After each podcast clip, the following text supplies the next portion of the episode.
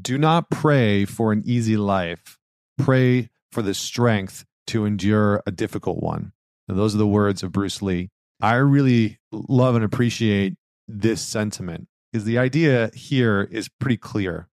Most of us, you, myself, most of the people that you know, are likely not going to have an easy life. You know, it's a common human misconception and error to look at people who you think have an easy life and project the fantasy of what you want to be, what you want to have, the ease and the simplicity and the lack of hardship that you want sometimes onto other people.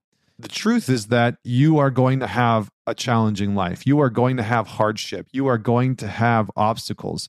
You are going to have extreme difficulties in your life, both in, in sort of finite events that you know only last for a week or two and and in longer durations of time where you feel like you're in the pit and you can't seem to get out you know where you're really sucked down into the dredges of your business falling apart, you know, a year of marital problems where the relationship where you're not sure, your partner's not sure if the relationship will survive and you have kids. Maybe one of them has a health problem, your finances are struggling. I mean, th- this is real life for most people.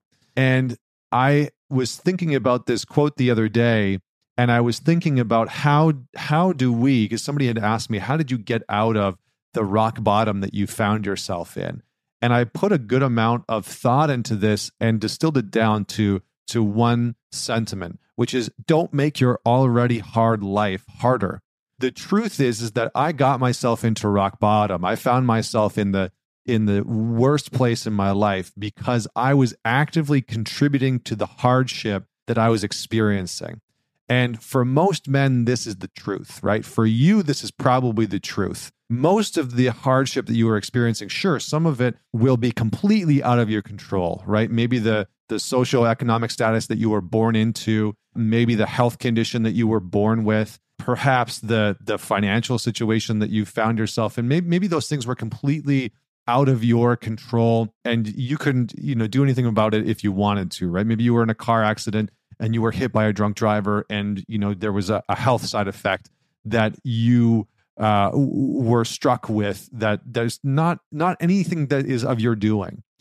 However there are many things in your life likely even right now that you are doing that you are choosing on a daily basis that is making your already challenging life even more difficult and it's in those areas that I believe that we can focus and shift and improve and alter our behaviors, our choices, etc., where we can begin to not make our lives so damn hard, you know, because life itself is going to provide us with the challenges. Like you don't really need to do much in order for your life to be hard, right? If you watch mainstream media and consume social media and you're on there, it's like you're inundated with the hardship of people's lives, with the hardship of the current world that we live in, with the difficulties that you and other people are facing constantly. And life will continue to bring that. You know, life will bring you the hardship and the difficulties and the obstacles in your career, in your finances, in your health, in your family system. I mean, in your friendship. It's, it's just going to continue to do that. So, our work is not to get caught wishing and hoping and praying that life will get easier, right? Because that's nonsensical. That's sort of praying and hoping for some form of uh, an ethereal miracle that is probably never going to happen, right? It's a fantasy that you'll wake up one day and find yourself in this perfect utopia where life has solved all of your problems and suddenly everything's okay. That that's not realistic. But when we are caught in our own shitstorm, when we're caught in our own sabotaging oriented behaviors, that's what we hope for, right? That's what we wish for. That's what we want. Please just let life somewhere out there get easier rather than please, how do I start to make my life less hard, less difficult, less challenging? What about my life can I alter? What about my behaviors? What skills can I learn? What actions can I take to develop more resiliency, more motivation, you, know, more direction, more purpose, more function within my own life, within my own self, knowing that life will continue to bring me and provide me with the obstacles inherently and innately. And so the question that I would encourage you to ask yourself is what could I do? What could I do to make my already challenging life less challenging?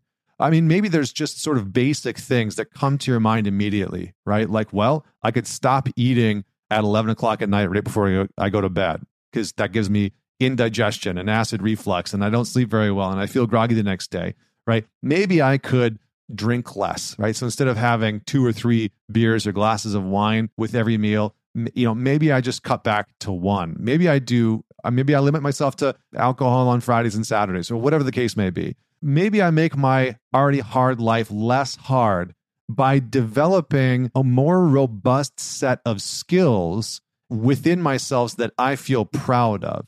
So I start to develop the discipline of going to the gym, or I start to develop the discipline of executing on going hiking or rock climbing and pursuing things that are really meaningful to me.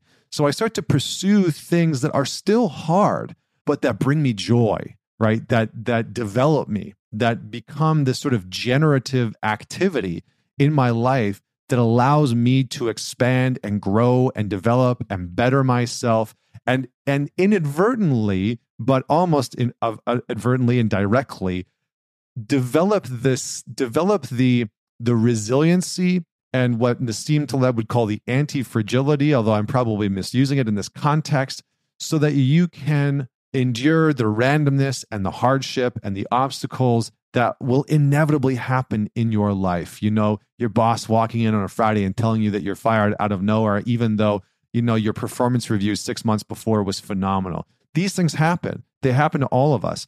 And so, what our job is, is to get out of our own way, de stressing our systems, right? Detoxifying our mind and the way that we think and the way that we approach things and choosing consciously to move out the habits and the behaviors and the processes and the decisions that we make in our life that we consciously know make shit harder.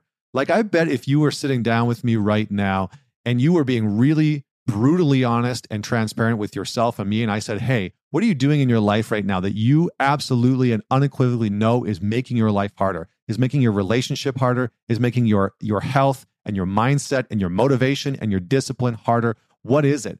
You'd probably have a list of, of 5, 10, 15, 20 things that you are doing that are actively making your life more hard. So the aim here, the question here is can you choose to let go of those things that you are doing that are making your life more hard and replace them with things that are more generative, that are going to develop more discipline, that are going to develop more inspiration and motivation and direction in your life because that's the goal. That's the aim. So I hope that you enjoyed today's message. I hope that you share this video. If you're watching on YouTube, comment below. Let me know what your thoughts are. Do you agree? Do you disagree? What would you add to this? Uh, is there something else that you would contribute to this conversation? And if you're listening to this on the podcast, feel free to share this episode with somebody that you know will enjoy it. Don't forget to subscribe to whatever, whether you're on YouTube, click the subscribe button, or if you're listening to this on a podcast, don't forget to subscribe so that you don't miss an episode. All right, till next week, this is Connor Beaton signing off.